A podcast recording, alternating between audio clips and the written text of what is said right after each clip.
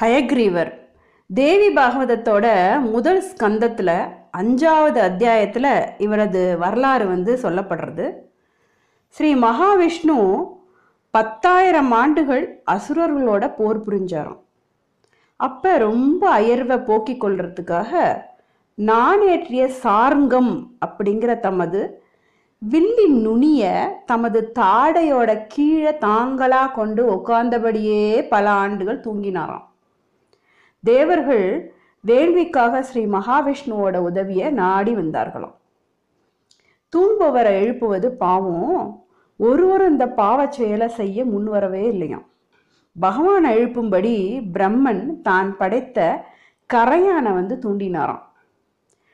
இந்திரன் தான் கரையானா மாறினான் அப்படின்னு வேதம் சொல்லும்.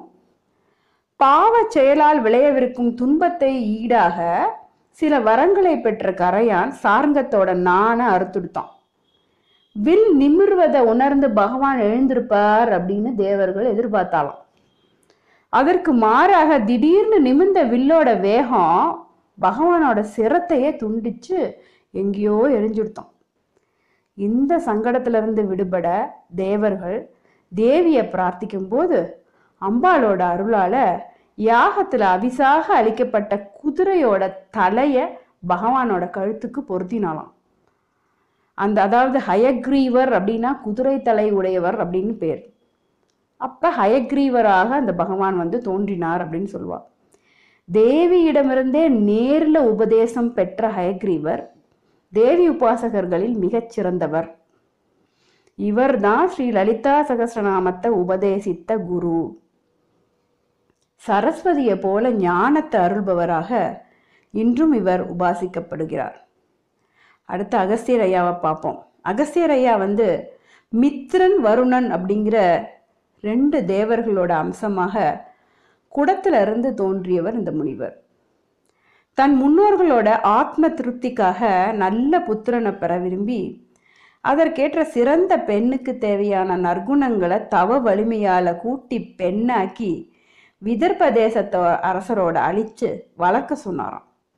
லோபாமுத்துரை அப்படிங்கிறது அம்பாளோட பேரு. அந்த லோபாமுத்துரை என்ற அவளை பின்னர் மணந்து இல்லறம் நடத்தினாராம். இல்லறம் செவ்வனே நடக்க பொருள் நாடி அரசர்களெல்லாம் அடைஞ்சாராம்.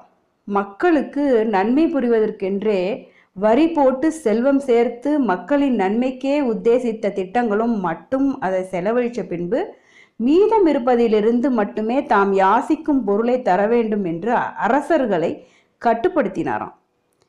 ஒரு அரசனிடம் கூட அப்படி மீதமே இல்லையாம். அப்ப இல்வலன் வாதாபி அப்படிங்கிற ரெண்டு அசுரர்கள் செல்வம் வந்து நிறைய வச்சிருந்தாராம்.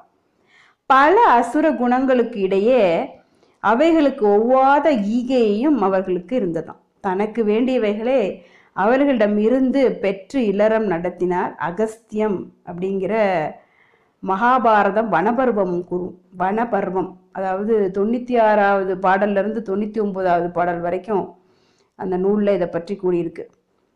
இந்த தம்பதியருக்கு தேவி வழிபாட்டில் வந்து மிகுந்த இட ஈடுபாடு இருக்குது அகஸ்தியர் ஹயக்ரீவர குருவா வணங்கி அணுகி உபதேசமாக பெற்றது தான் இந்த சகசிரநாமம். அதுவே தேவியின் வழிபாட்டில் இன்று நமக்கு உத்தம வழிகாட்டியாக அமைந்துள்ளது. இப்போ பாஸ்கரராயரோட உரை ஒன்றே இன்று நமக்கு இந்த ரகசிய சகசிரநாமத்தோட ரகசியங்களுக்கு விளக்கம் தருகிறது. அதனை ஒட்டியே இந்த உரையும் அமைகிறது. பாஸ்கரராயர் தனது உரைக்கு சௌபாகிய பாஸ்கரம் அப்படின்னு பெயர் வச்சிருக்கார். சௌபாகிய தேவியை பற்றி மங்களம் நல்கும் விஷயங்களை பாஸ்கரம் சூரியனை போல விளக்குவது அப்படின்னு பொருள். தேவி வழிபாட்டில் துவக்கத்தில் வக்னிகலை சூரியகலை சந்திரகலை முதலிய கலைகளை வழிபடுவர். அவைகளில் சூரியகலை பன்னிரண்டு. அவை தபினி தாபினி தூம்ரா மரீச்சி ஜுவாலினி ருச்சி சுஷும்னா போகதா விஸ்வா போதினி தாரிணி ஷமா அப்படிங்கிறது. சௌபாகிய பாஸ்கரம் அப்படிங்கிற உரையாகிய சூரியனுக்கும் பனிரெண்டு கலைகள் பகுதிகள் அமைந்துள்ளன. உபோத்காதம் உபோத்காதம்னா முன்னுரைன்னு அர்த்தம். எனும் பூர்வ பாகம் முதற் பகுதி ஆயிரம் நாமங்களை நூறு நூறா பிரிச்சு பத்து பகுதிகள் கடைசியில் உள்ள பலஸ்ருதி பனிரெண்டாவது பகுதி. அவை பனிரெண்டிற்கும் இப்படி சூரிய கலைகளின் பெயரையே வைத்துள்ளன. அதன்படி உபோத்காதம் தபினி கலை பிரம்மாண்ட புராணத்தில் லலிதோபாகியானத்தை ஹயக்ரீவரிடம் முழுதும் கேட்ட அகஸ்தியர் இப்போது ஸ்ரீ லலிதா சகஸ்ரநாமத்தை அரிய ஆவலுடன் கேட்கிறார் அப்படின்னு கதை சொல்றது. ஸ்ரீ மாத்ரே நமக. ஸ்ரீ குருப்யோ நமக.